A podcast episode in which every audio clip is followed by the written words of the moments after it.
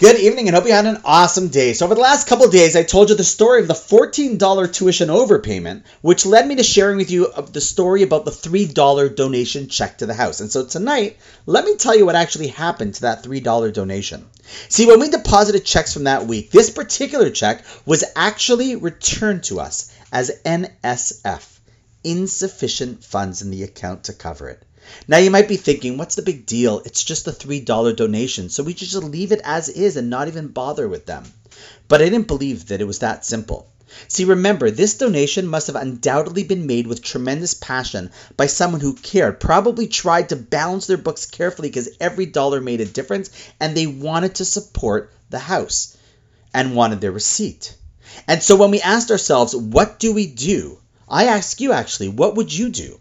At the time, I remember learning a beautiful idea in the Torah when Yisro, the father in law of Moshe, saw that Moshe was the one who was judging every single dispute that came to the courts. And he was simply working around the clock until finally Yisro told him this was unsustainable. He had to get help, train others to come and help adjudicate the disputes with him. And finally, Moshe agreed. And so the Torah then tells us that every hard matter was brought to Moshe, while the smaller cases were brought to his assistants.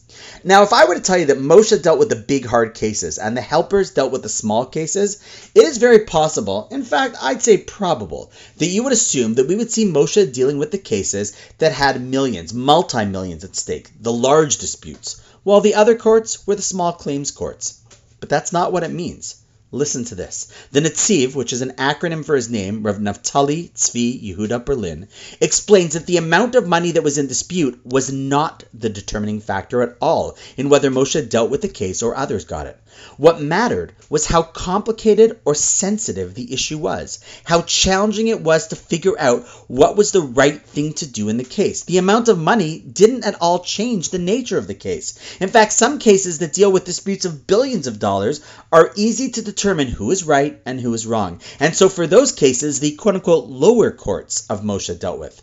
But the cases that made it up to the Sinai Supreme Court led by Moshe himself those were the ones that required tremendous wisdom and analysis to truly know the correct ruling, the sensitive ruling, regardless of how much or how little was at stake.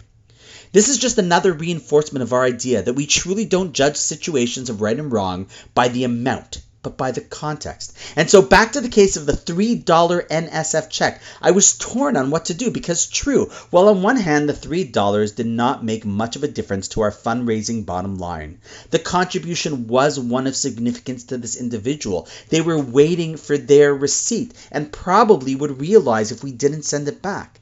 So just to ignore it and not issue the receipt, for all I know, that would embarrass them even more. Make them feel like their contribution wasn't valued and we just threw out their check. On the flip side, I didn't want to embarrass them by simply saying their check bounced. You hear the dilemma? It wasn't about what I might have felt about the contribution. There was something of even far greater value to consider how the contributor would feel about his contribution.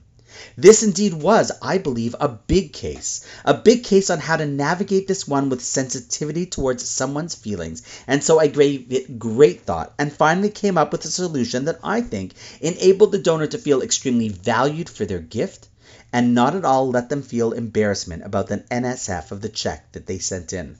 Like we said a few days ago, there is no such thing as big or small details. Rather, one who is really observant realizes that to someone else it is always a big deal, and our job is to treat it with the sensitivity that it deserves, as seen through their eyes, not only ours. And on that note, wishing you an awesome night, and I look forward to seeing you tomorrow.